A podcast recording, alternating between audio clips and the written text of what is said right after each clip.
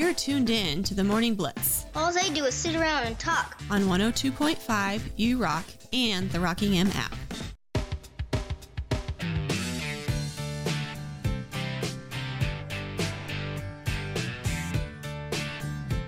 Here's Battle. Quickly doubled on the side, and it's stolen away. And here's Cam Carter with numbers. Cam lobs it for Dorian for the flush. Cam will drive towards the bucket. Nice pass to Gasson. Great catch. He'll score.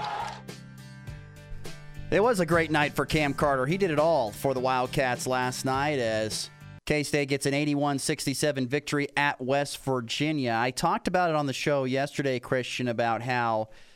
I, there was just something about going to Morgantown and winning, no matter what their record was, no matter what your record was. If you're going to be this team that you hope to be, you need to win this game. And I felt good about that, but unfortunately, I just didn't have the stat to back it up. But now I do. That's just the fourth win in Morgantown for Kansas State basketball in its history, and the first since 2019. So in four years. So that place had kind of been a house of horrors for Kansas State, and they were able to get it done last night. Now. West Virginia is a shell of themselves in comparison to what they've been in previous years underneath Coach Huggins. Um, they do have Kerr Kriisa, which I forgot about. He was a great point guard at Arizona for the last couple years, but they just do not have much there at West Virginia. And Kansas State took advantage of that, especially in the second half. The first half, Wash, you know, West Virginia used the home crowd, led by two. Uh, maybe the Stripes had a little bit of help in that. I know a lot of K State fans were griping about the officials uh, through the first half of the game. A lot of ticky tack calls, and I can't say I totally disagree with them. But in the second half, Kansas State just opened it up. They outscored them 41 25 in, in the second half to pull away and win 81 to 67. Cam Carter, 15 points in the second half. He had 23 for the game. And like I said, snapping a four game losing streak to the Mountaineers in Morgantown. First win since 2019. Um, now, Kansas State's won nine of their last 10, including uh, their first two Big Ten or Big 12 games for the second consecutive season with Coach Tang, and they're also off to a two two and zero start in true road games. It's it's so unbelievable to me that they've played just two true road games, and we're in middle of January almost. It's hard to believe. Great scheduling uh, on the part of uh, Kansas State there, but yeah, I, Cam Carter to me was the real story, not for his points, but as you heard in the highlights, he was finding people. He was making sure that other people were getting involved in the game. Uh, I didn't look up see how many total assists that he had. I'm pulling that up here right now as my computer is finally working the way I'd like it to. Uh, but Cam Carter had four assists and 23 points. That's pretty darn good. And 10 of 10 from the foul line is great. Uh, that's phenomenal for him. And to have four guys in double figures is always great. You know, that's that's kind of a magical deal. Carter, Kaluma, Gasson, and McNair. McNair, I thought, played really good down low. He was good. 12 points, nine boards, really caught the ball well, had some good moves down low. He's a very big guy, but a very agile guy for being as big as he is. And uh, yeah, Dorian Finister off the bench, uh, six points, couple of big dunks. Uh, not a lot of bench production from Kansas State. They got guys to come off the bench, but not a lot of guys stayed in the game for very long. It was mostly the starting five that got it done for Kansas State, but they were very, very big last night. early early in this season, we talked a lot about Kansas's struggle uh, to score the ball off the bench, and that's still It's true, still a problem.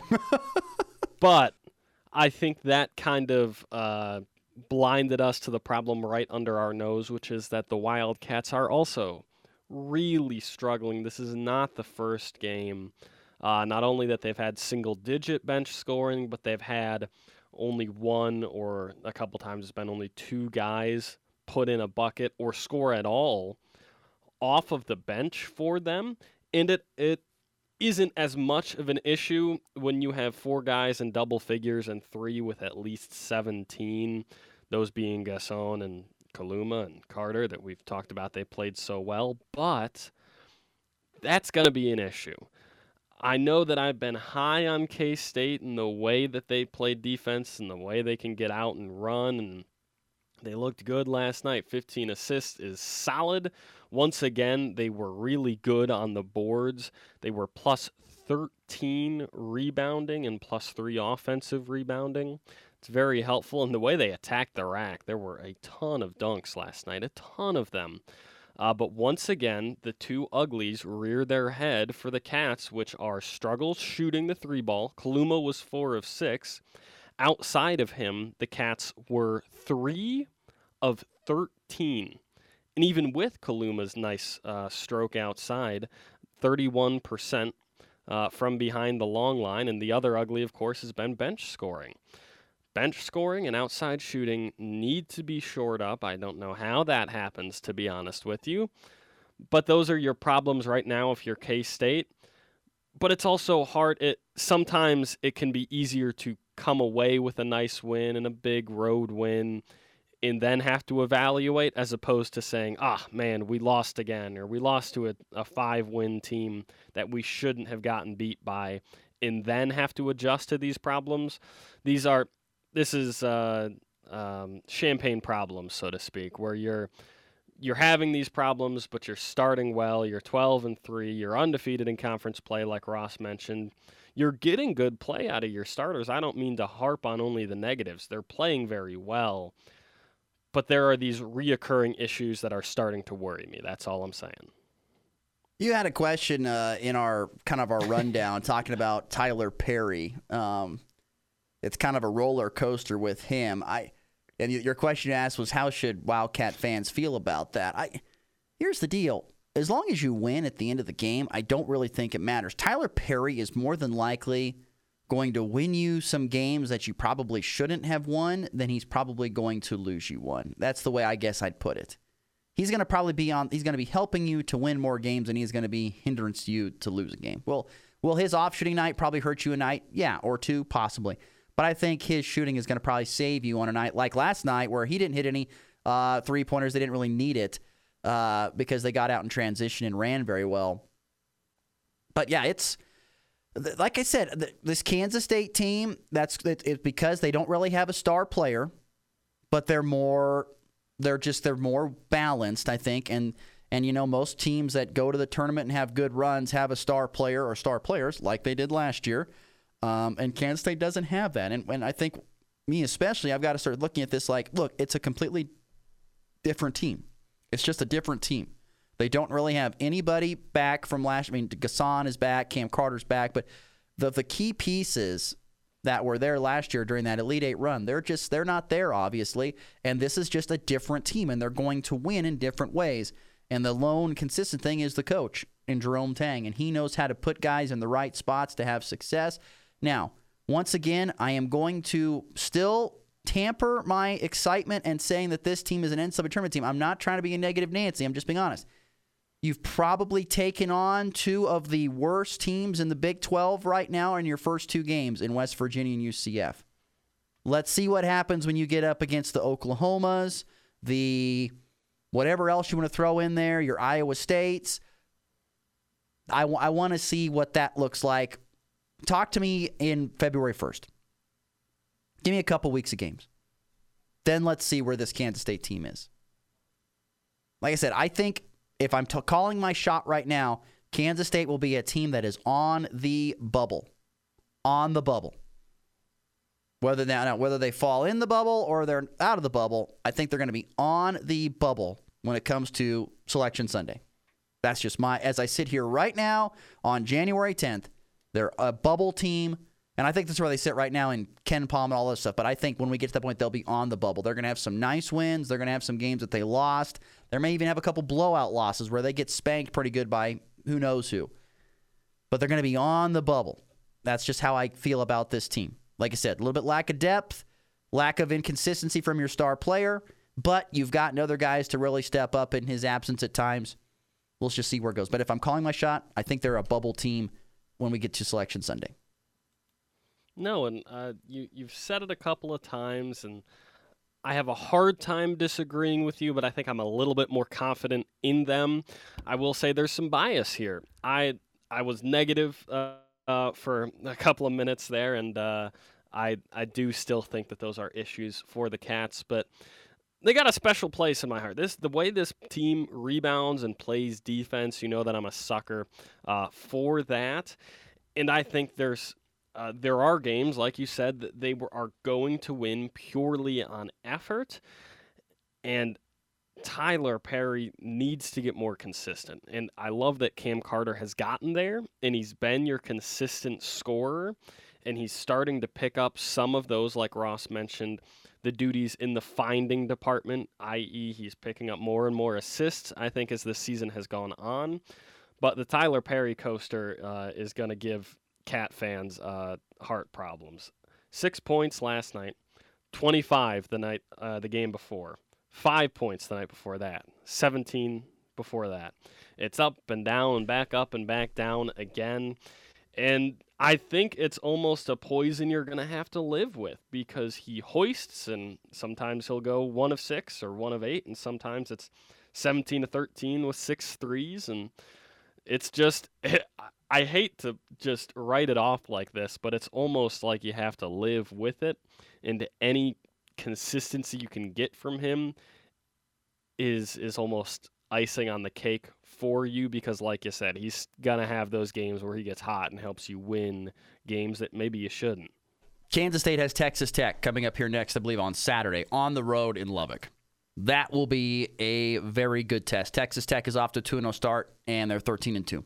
If you win that game, you are going to start swinging me more and more towards being a team that's going to finish in the top part of the Big 12.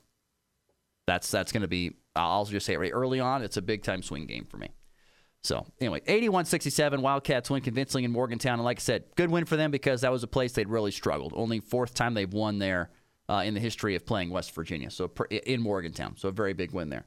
Real quick before we get to break, real quickly before we get to break, I want to highlight. Uh, we mentioned number 17 Colorado State struggled offensively last night. Really shot it poorly.